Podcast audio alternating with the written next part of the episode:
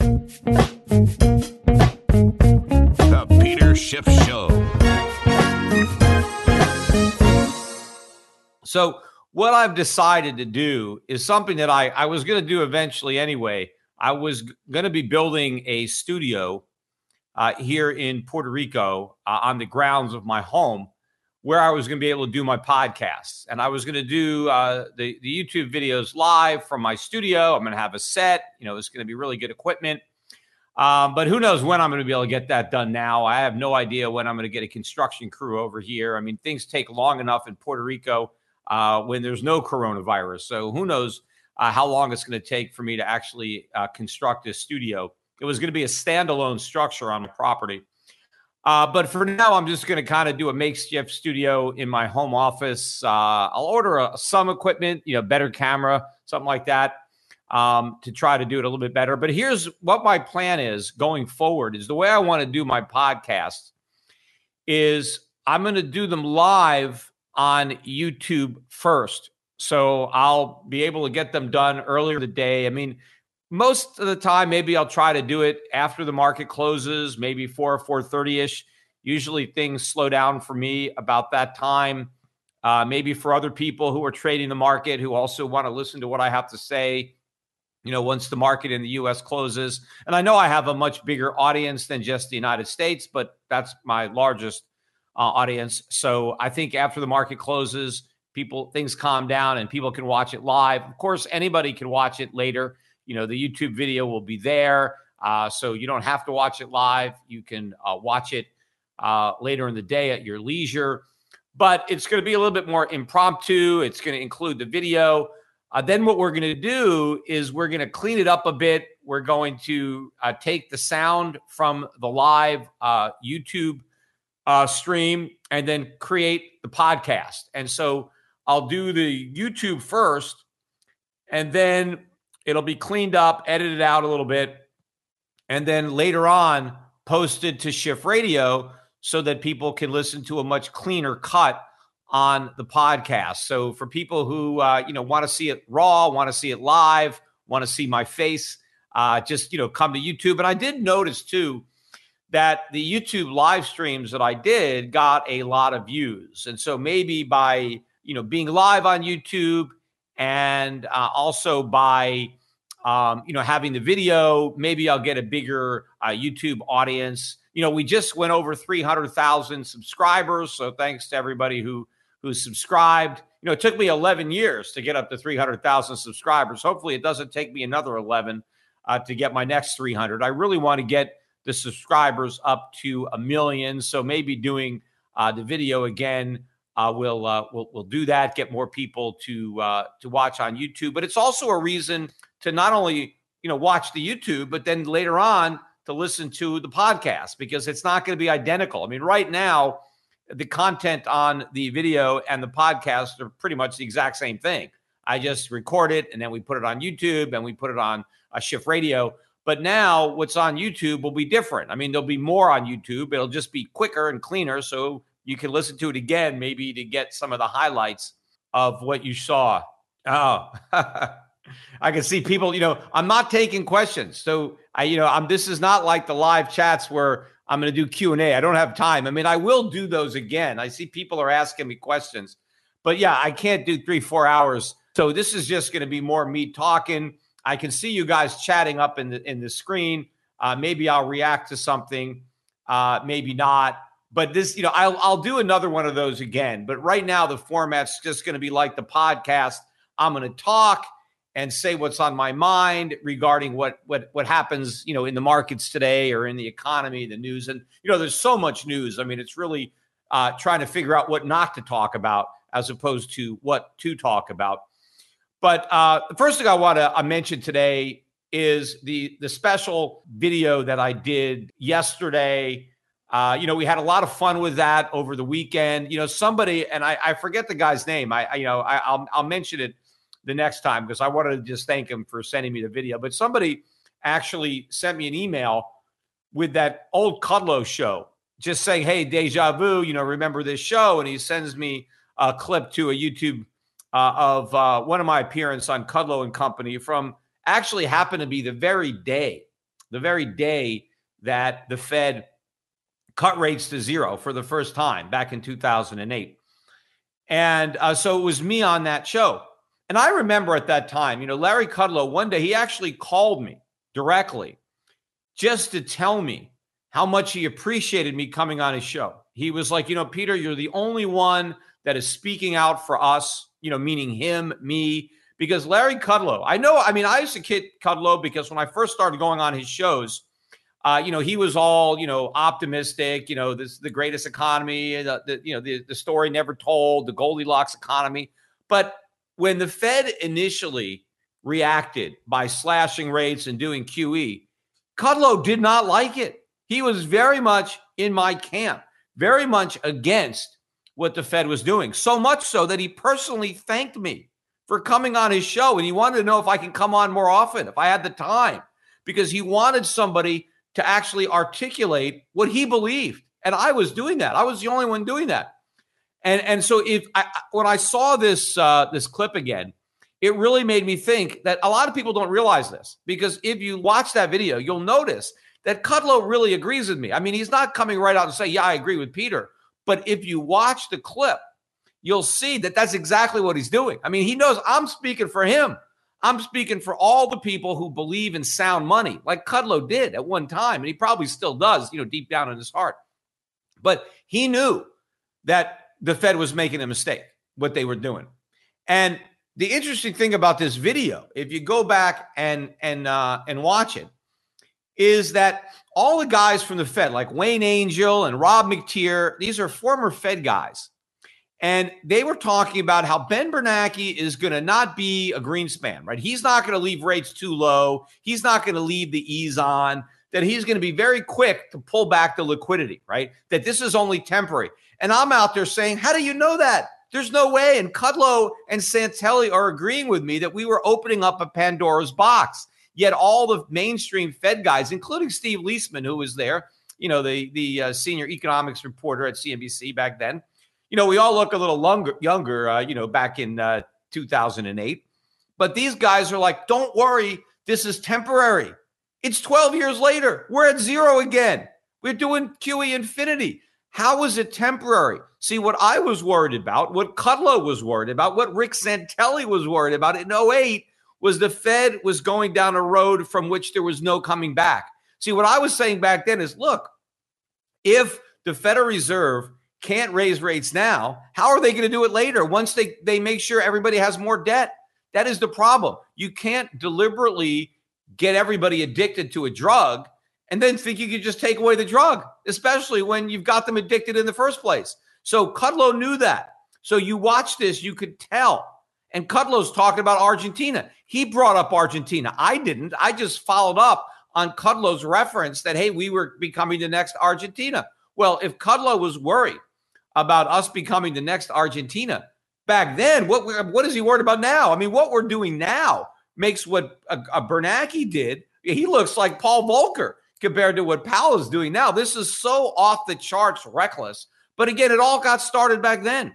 If we had listened to me, if the policymakers had listened to me, we wouldn't be in this mess. But of course, had they listened to me, we wouldn't have even had the, the bubble that popped in 2008 because I was warning about that one too. So what happened was when I saw it, I was just going to put it up there, but I was going to have an introduction, you know, to tell people, look, this is 12 years ago, and to give a little backstory to the video before I showed it.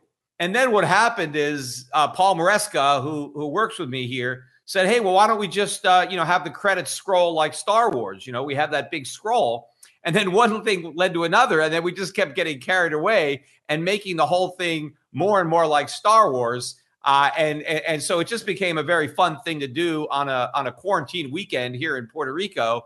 And so the result is the uh, the video that we put out on Monday. So you know I had a lot of fun making it. I think it's uh, the, you know the beginning and the end. I think that part is very funny uh, if you read it. Uh, but the, the important part is the actual ten minute a Kudlow. I mean, I had a lot of time on, on, on that particular episode, and we really hashed this out. And, and you could see who was right and who was wrong. That was the real point of it. And that, you know, this is just happening all over again. Except now I'm not on CNBC anymore to sound the alarm, to talk about how crazy it is. Kudlow's not there either. he's part of the administration now advocating the very policies that he's personally called me on the phone to make sure I can come on his show to be the voice of reason, right? In a chorus of insanity. And Kudlow knew it, right? He knew it then. I'm sure he knows it now. Uh, but you know, also another thing I wanted to point out too. Somebody put together a, a YouTube video called "Peter Schiff was right," the Scott Nations uh, edition, and I watched it. It's like 40 minutes, so it's really not cut down. It's some of these uh, interviews I was doing on Futures Now, and if you watch them, I got a lot of airtime on Futures Now because it wasn't actually CNBC TV. It was like their their website. And so they allowed me on the website for a while. And there I got a lot more airtime. And so that's probably some of the best stuff that has ever been said on CNBC. I mean, the most accurate uh, information that has ever been presented to the CNBC audience was presented by me uh, on, on these clips. And so it's me and Scott Nations because this Scott Nations was like he would just criticize me, he would just interrupt me, and he would accuse me of just you know promoting and selling gold and lying. And I thought what was really funny about it is at the end of this clip where I am out there warning about the Federal Reserve, talking about how the Federal Reserve is inflating bubbles. Uh, and, and, Scott Nations is making fun of me. Peter Schiff, you were wrong. You said there would be QE4, and there hasn't been a QE4. Of course, now there's QE4, 5, 6, infinity, whatever. But I kept saying, Scott, I didn't say when it was going to start. I just know it's coming. He just kept yelling at me and interrupting me because I was wrong, wrong, wrong, right? and he would talk about everything was great and the Fed was great and all this stuff. Then at the end of that 45 minute episode of me warning about the Fed and him chastising me for warning about it, right? And basically being a defender and a cheerleader for the Fed, he just did an interview on television and he had the gall. Right? Scott Nations came out and said, you know, this is all caused by the Fed. They've been inflating these bubbles. They did it. They kept interest rates too low for too long. And you know what? I don't know of anybody who has been a bigger critic of the Federal Reserve over the years than me, meaning him, Scott Nations, that he doesn't know of anybody who's been a bigger critic of the Fed than him. I mean, what about me? He doesn't know about me? I mean, I'm the biggest critic he knows, and he knows I exist because he criticized me for criticizing the Fed. So now, not only is this guy lying and pretending that he was the biggest critic of the Fed and their cheap money policies, but he claims he doesn't know anybody else who was a bigger critic than him when he knows me. I mean, the whole thing is ridiculous. Like Scott Nations went to sleep one night as Scott Nations and he woke up and he thought he was Peter Schiff. So I thought that was very interesting. It's not like Scott's ever reached out to me and said, "Oh, Peter, I guess I guess you were right. I guess I was wrong, right? All those years where I told you you didn't know what you're talking about and you were wrong and you know, you were wrong for predicting QE4. You know, I did. You know, and you know, of course, in this one uh, uh, cut they're jumping all over me because they say Peter Schiff said gold would be at $5,000 in two years. You know, they kind of blindsided me by that because, you know, I don't know. I, you know, I, I go on television. I don't remember what I say, but I actually found the clip that they were referring to where they said Peter Schiff said gold would be at 5,000 in two years. Today's episode is sponsored by NerdWallet's Smart Money Podcast. NerdWallet's financial journalists use fact-based reporting for some much-needed clarity in the finance world, helping you make smarter decisions with your money. Get smarter about things like saving on travel, because spending less on airfare means more money for an extra night and maybe a fancier dinner too. Boosting your credit score, since good credit is like a real-life cheat code and saving for an emergency fund because life is like a good movie. It loves a good plot twist. Listen to NerdWallet's Smart Money podcast on your favorite podcast app. Future you will thank you. And I didn't say 2 years. They asked me cuz I said gold's going to 5000. And those guys asked me, "Well, when?" And I said, "Oh, a few years. A few years." I didn't say 2, I said a few. So, yes, a few is 3 maybe. I mean, there's no set definition for a few, but yes, was my 5,000 gold call premature? Yes, it was premature, but gold's still going to get to 5,000. But they were just hammering all over me because I said it would go to 5,000 and it wasn't there yet. As if like nobody had ever come on CNBC and said a stock is going to go to a certain price and then it went down instead of going up. I mean, nobody is perfect you know on on on their timing yet i'm the only one that was held to this standard of perfection because the price of gold still hadn't reached my target. Well, you know what? It's going to reach my target. I think it's interesting if you look at these interviews you can see the price of gold scrolling by at 1100. And, you know, despite the fact that it was down, what, 45, 50 bucks today, I mean, we're still just below 1600. So we're still 40% higher now than it was then. And all they could do is, you know, beat me up about recommending gold. I mean, think about all the stocks that are down a lot more than the price of gold. There are plenty of stocks that people have bought, listening to the CNBC, that have gone down much more than the price of gold. Yet they never criticize the people who recommend those stocks. But yes, they criticize the hell out of me for recommending gold. In fact, they criticize you so much that they banned me uh, from being on uh, on their airways. I haven't been on in two or three years. I'm, I'm, sure I'll never be on again, given the fact that I've now become so critical. So talk about burning bridges. Although I think the bridge might have been blown up before I tried to light fire to it. But again, if you watch this this new video, you know that's probably some of the best television that CNBC ever had. Of course, they'll never have anything better because I'm not on anymore. Um, but yeah, check it out. We got over 80,000 views on the one that we did.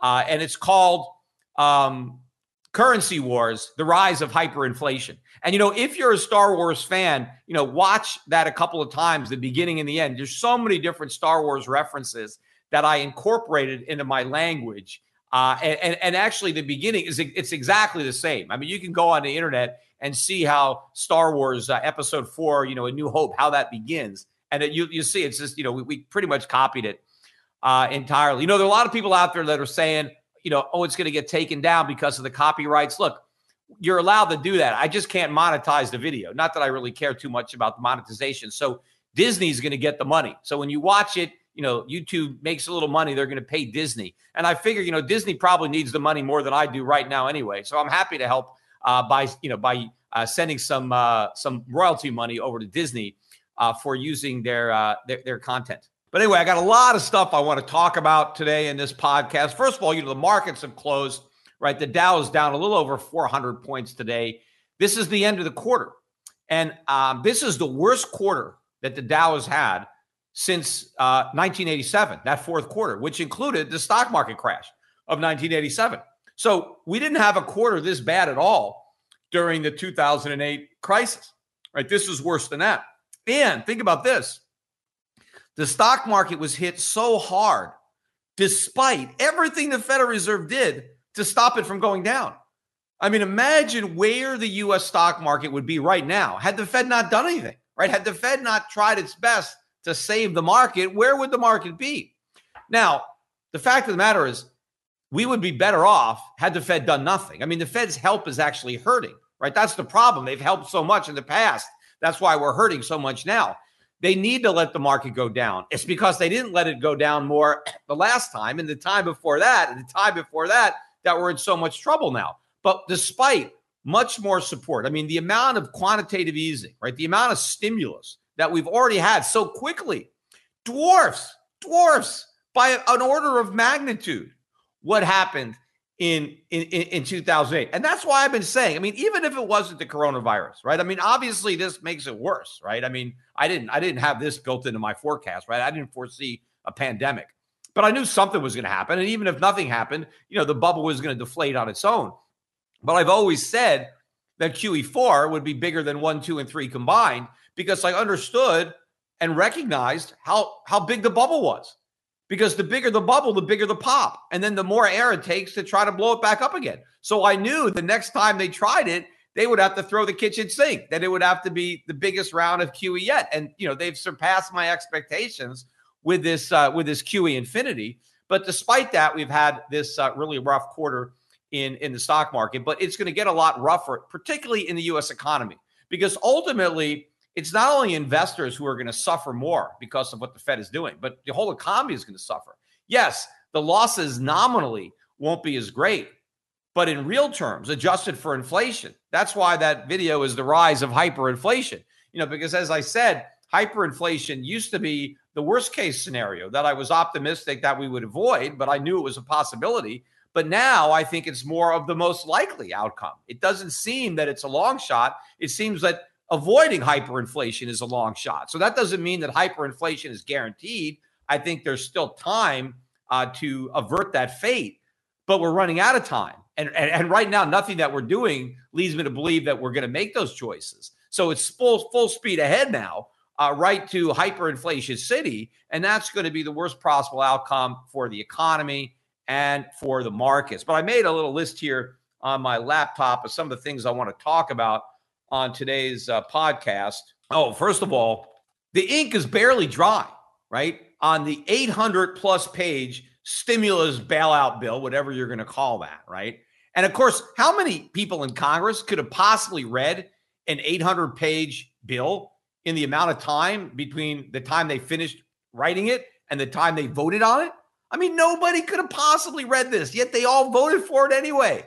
I mean, remember Nancy Pelosi? We got to pass the bill to see what's in it. Well, that's what they did. They all closed their eyes, held their nose, and they passed an 800 page bill. Who the hell knows what's buried in those pages, right? What kind of deal did we make with the devil here to get this $2.2 trillion boondoggle uh, signed by the president? So that's number one. So the ink isn't even dry on that one, and they're already queuing up another one, right? And one of the reasons they say they need another one is because uh, they need more money to bail out the states, right? More money for the individual states. Even though they got included in this bailout, they need more, right? Because the states are really in a lot of trouble. So now they need more bailout money for the state governments, which is a huge, huge mistake, right? They're going to make it, but it's a huge mistake. Look, not all states need a bailout. There are states that have been running budget surpluses, all right, that have plenty of uh, money in their rainy day funds. But then there are other states that have no rainy day funds that have been borrowing like crazy while the sun was shining. In fact, there are a lot of states that were going to go bankrupt anyway, municipalities that were going to go broke. It was only a matter of time. The coronavirus is almost like a get out of jail free card for these states because now nobody is going to oppose these bailouts because they can say, well, it wasn't our fault. I mean, it's the coronavirus, right? We need this money and nobody is going to deny them the money. See, had some of these states gone bankrupt under ordinary circumstances, it would have been easier to resist the moral hazard of bailing them out and making them deal with it themselves. But nobody has the guts to do that now. So now everybody can throw all their problems, right? Just like CEOs, whenever there's a problem, they'll find this new thing to blame it on. Why, you know, throw throw out everything, right? Uh, whenever there's a problem, get all the bad news out of the way. Well, now all the states are doing all this, right? They're they're they're, they're gonna they're gonna try to get bailed out when they needed a bailout anyway. But the other problem is the moral hazard. You see, once we bail out all the states that were reckless and irresponsible, then we show not only those states, but the states that were prudent that there is no benefit to being prudent. You don't you don't reap any reward uh, for having a balanced budget because there's no negative consequences to living in the moment and being extravagant. If all the states and municipalities that just bought votes by running big deficits, if they all get bail- bailed out, if their residents are not, you know, don't have to suffer any negative consequences for all that profligacy of the past, then all the states that were prudent, they feel like a bunch of idiots I mean, what the hell were we doing? Why didn't we run deficits? Why didn't we promise more than we collected in taxes? So, what is going to happen now because of this massive uh, state and maybe municipal bailout is that in the future, to the extent the government has any money to bail anybody out, which it probably won't, but in the future, the government just guarantees that the next time the states need a bailout, it's going to be more expensive because the states that were extravagant are now going to be even more extravagant because they'll expect another bailout. And the states that were prudent, well, they'll, they're going to become extravagant too, because we've taken away all the adverse consequences for being prudent, as well as all of the benefits for being prudent. So everybody is reckless. It's moral hazard. It's it's amazing. It's such a simple concept, but you you can't understand that concept if you're going to be in government, right? They have to make sure that you have totally no familiarity with the with, with the concept of moral hazard. Because if you know anything about it, then it precludes all these bills. So you have to be completely ignorant of something really basic before you can serve in government. And another thing, two part of that, I was watching today, uh, uh, Andrew Cuomo, the uh, governor of New York, who a lot of people think maybe is going to replace Sleepy Joe Biden at the top of the Democratic ticket. I mean, it's a long shot, but there are people that are betting that on PredictIt. Uh, and a lot of people would rather have uh, uh, Cuomo because at least you know he's not senile, and so you know he you know he, he may actually be a more formidable candidate. Although, again, I think uh, uh, the economy is a wreck, so that that that that should favor Biden. But Cuomo today right, said that I think what he's thinking about doing in New York is basically passing some kind of law that says that tenants have their rents canceled for three months.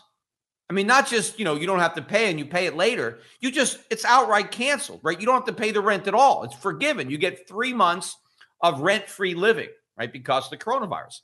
Now, he says, oh, okay, well, what about the landlords? Okay, well, we'll forgive three months of their uh, mortgage payments, right? So that, I mean, I, I'm, you know, so that's three months that you never have to pay. It's not that you have to make it up or the balance gets added to your loan balance. No, it's you just don't have to pay. So we forgive the tenants their rent and we forgive the landlords their mortgages. Okay, well, what about the banks, right? What about the lender? Well, he's back. Well, we'll let the Federal Reserve bail them out. So, in other words, he's not even president yet. He's already passing the buck.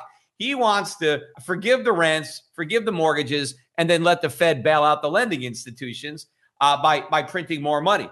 And of course, I think it's convenient that he didn't mention anything about the property taxes that the landlords would pay to the state government. He didn't mention forgiving that, right? He just mentioned forgiving uh, uh, the money that the, that the private sector is getting, and then hoping that the federal government will, will will add in the bailout by somehow rescuing the banks. But he's not, you know, denying any revenue to to the state treasury. But look, apart from being illegal, I mean, how could you just cancel contracts and say people don't have to pay their rent? And just because you don't have to pay your mortgage I mean, most people, if you're a landlord, your rent is more than your mortgage. I mean, you know, if you want positive cash flow, so you're losing that. Now, you know, what about the utility bills maybe that uh, that they might have to pay or other other other factors like property taxes? But what about the landlord that doesn't have a mortgage? What if you got somebody maybe who's retired, has some rental rental units and they live off their rental income? What happens to them? They don't have a mortgage, now they don't have any rent. You know, that this whole thing is ridiculous that you could just unilaterally look. I don't mind the private sector on their own without government coercion, individual landlords and tenants and banks making arrangements with one another. But when you have the government just coming down and canceling and say you don't have to pay your rent, you don't have to pay your mortgage. And here's the bigger problem. A lot of people, right? A lot of people who are lower to moderate income people, people that maybe are making $15, $20 an hour, you know, something like that.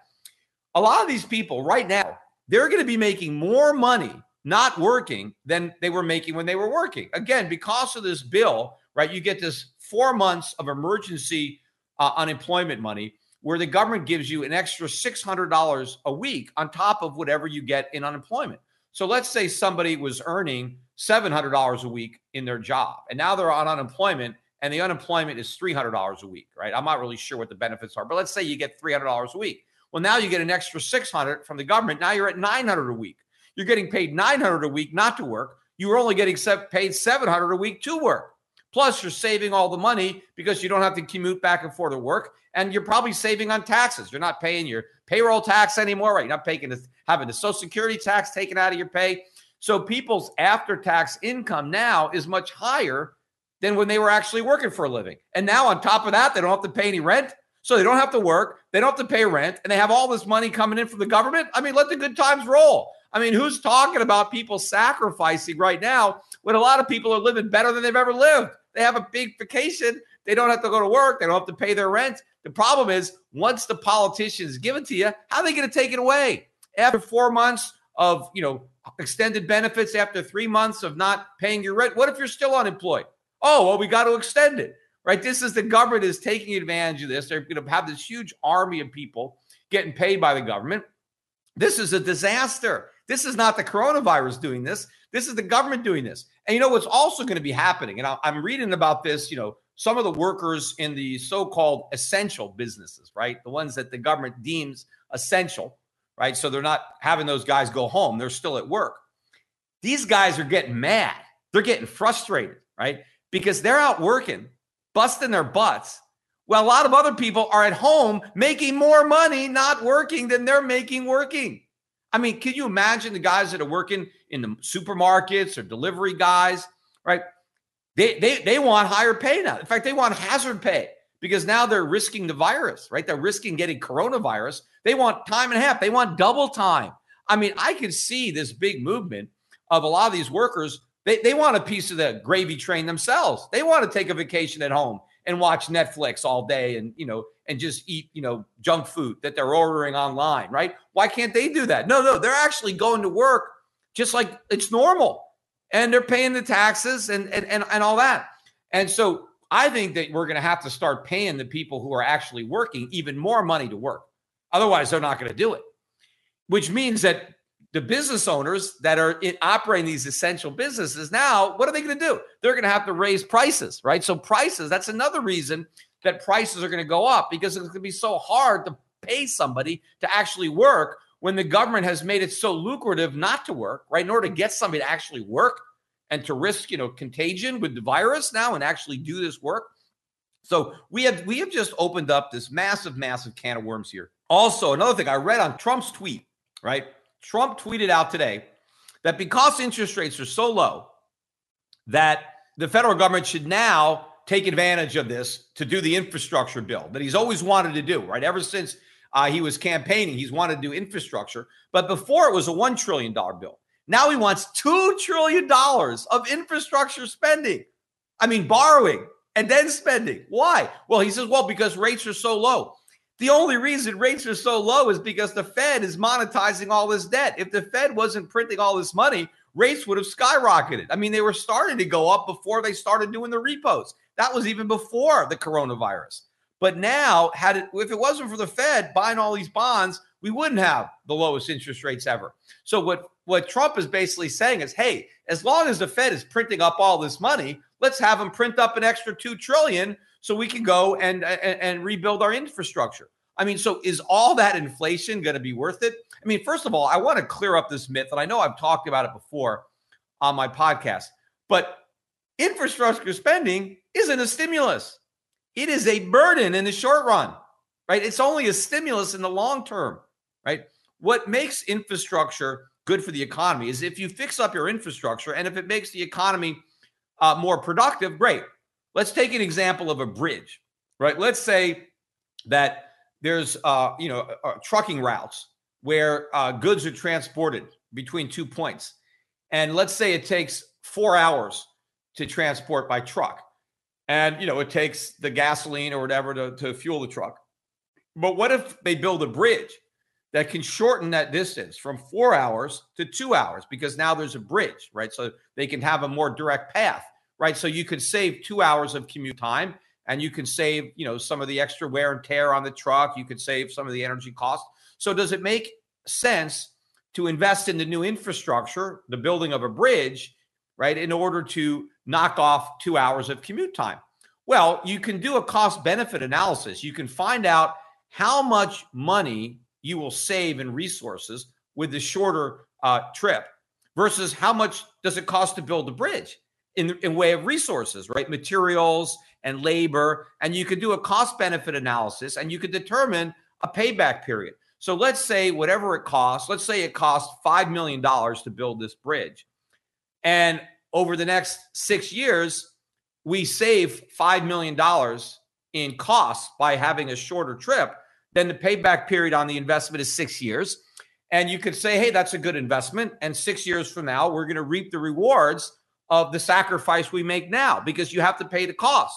You have to bear that burden. You have to free up those resources from something else that was maybe providing something more instant as far as, you know, gratification, right? Instead of producing things for current consumption, we're diverting those resources. We're building a bridge that's going to lead to a long-term improvement in our productivity and so it will provide a net stimulus to the economy in 6 years, right? So it doesn't provide the stimulus now. It's it's in the future. But of course, let's say you build a bridge to nowhere, which is the proverbial uh, pork barrel spending. When you have government uh, infrastructure, you build a bridge that goes nowhere. Well, then it doesn't improve your productivity at all. Doesn't do anything. And so you're just wasting money. There's no economic stimulus at all. It's a complete sedative. And that's what happens when you have the free market uh, investing in infrastructure. It's infrastructure that improves our lives because otherwise they wouldn't make the investment. If they couldn't have a return on the investment, the private sector wouldn't fund it. But what happens with government is it's all about, hey, I'm a congressman and I want to give out money to my constituents. I got, I want to, you know, it's a bunch of free money. I can create some jobs, right? They don't give a damn if the infrastructure improves our lives. No, they just want to get votes. They want to use the infrastructure spending money to buy votes and, you know, thank the people that that, that helped get them elected. So that's all this is going to be. It's going to be a $2 trillion boondoggle. It's not going to create any economic stimulus. It's just going to add to the economic pain. You know, the irony of it is, right? Here we are. We've been hit by an unexpected catastrophe, right? The government is bailing out everybody, right? They're bailing out all the private citizens. They're bailing out all the corporations, right? We're, we're, we're going broke, right? We're spending and printing all this money. And Trump says, hey, let's do infrastructure now. This is the perfect time. The perfect time. This is the worst time. I mean, we couldn't afford it before. We really can't afford it. You know, it's like, and a good analogy would be so let's say a guy loses his job, right? Just got fired from his job, and now he's lost his income. And, and so he's starting to, you know, live on credit cards and, you know, he's you know, barely making ends meet. And then he says, wait a minute, you know, I've always wanted to put in a swimming pool. This is a perfect time. As long as I'm borrowing money anyway, why don't I just take out a second mortgage and put in a swimming pool? Right. I mean, would anybody who just lost their job think, yes, now it's the time to put in a swimming pool? That's infrastructure. That's improving the infrastructure of your house. No, that's not when you do it. You don't make those type of investments when you're broke and desperate for money. You have to wait till you're flush. You have to wait till you have more resources. I mean, the idea that now is the time to do infrastructure, it shows you, I mean, how little uh, a sense of reality Donald Trump actually has to think that everything is free, that that stuff comes from from from from heaven, that we don't have to work, that just money is just free. Look, if the Federal Reserve could just print up trillions and trillions of dollars and we could have everything we want, why did we wait for this crisis? Why do we need the coronavirus? Just do it all the time. I mean, the reason we don't do it all the time is because it doesn't work. You know, the most expensive way to pay for government is through inflation. People are going to find that out. Paying for infrastructure, paying for bailouts and stimulus with a printing press is going to cost every American more than had we paid for it the honest way. Of course, had we had to pay for it the honest way with tax increases, we wouldn't have it because the public wouldn't stand for it. They don't want to pay the bill. It's only because they think it's free that they want it, right? Who doesn't want stuff that's free? But when the cost of living is spiraling out of control, right?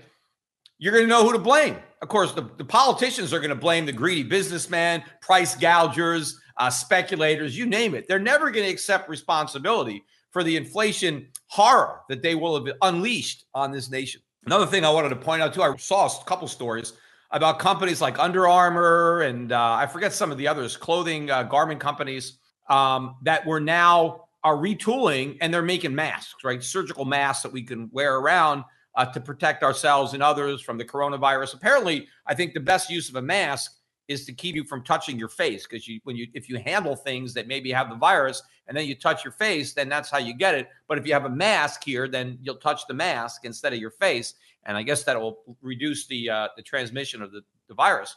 But what people have to understand is maybe this is the right thing to do. I mean, we need more masks, and so uh, companies are gearing up to make more masks. But to the extent that these companies are producing more masks, they are producing fewer clothing articles, right? So if Under Armour is making masks, they're not making as many t-shirts or socks or underpants or whatever they're making, right? And so the supply of that stuff is going to go down. And so the price of that stuff is going to go up. I mean, there's so much inflationary pressure building up from higher wage costs for the people who are still employed to less production from everybody, uh, uh, whether it's because they transitioned from making stuff that we want to, to masks. I mean, yeah, we might need them. Most people would rather wear new clothes instead of a mask, but you know, we're going to have to wear masks. But all of this is a reduction in our standard of living and an increase in the cost of living. Oh, one of the things I, I, I also wanted to talk about, I didn't put it on my list, but I read that Steven Mnuchin had said something about the fact that he's almost in constant contact uh, with Powell. Like he talks to him 30 times a day or something like that. These guys shouldn't be talking at all. I mean, I do not like the Federal Reserve coordinating with the federal government. They're supposed to be independent.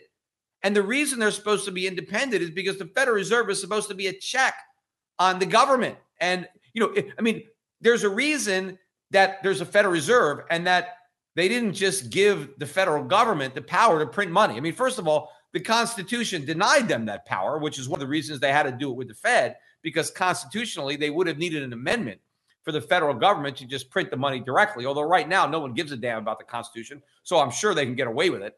But the reason for the independence was that they didn't want uh, the Fed to also have its hands on the printing press because they didn't want politicians to control the printing press because they didn't want politicians buying votes by creating inflation, which is exactly what they're doing now. But when you have the Treasury Department working hand in glove with the Fed, the Federal Reserve is de facto an agency of the federal government, which is not what it's supposed to be. It's supposed to be private, it's supposed to be independent, right? And, and it's supposed to prevent exactly what's going on right now. So, all this nonsense about Fed independence, oh, we can't violate, you know, when people were criticizing Donald Trump because uh, he was criticizing the Federal Reserve. Well, he doesn't have to criticize the Federal Reserve anymore. He is the Federal Reserve. In fact, Donald Trump is not only the president of the United States, but he's the chairman of the Federal Reserve, right? Uh, Powell, you know, he's just a figurehead. He's now just a puppet. Donald Trump is pulling all the strings. Anyway, that's it for now. Take care, everybody.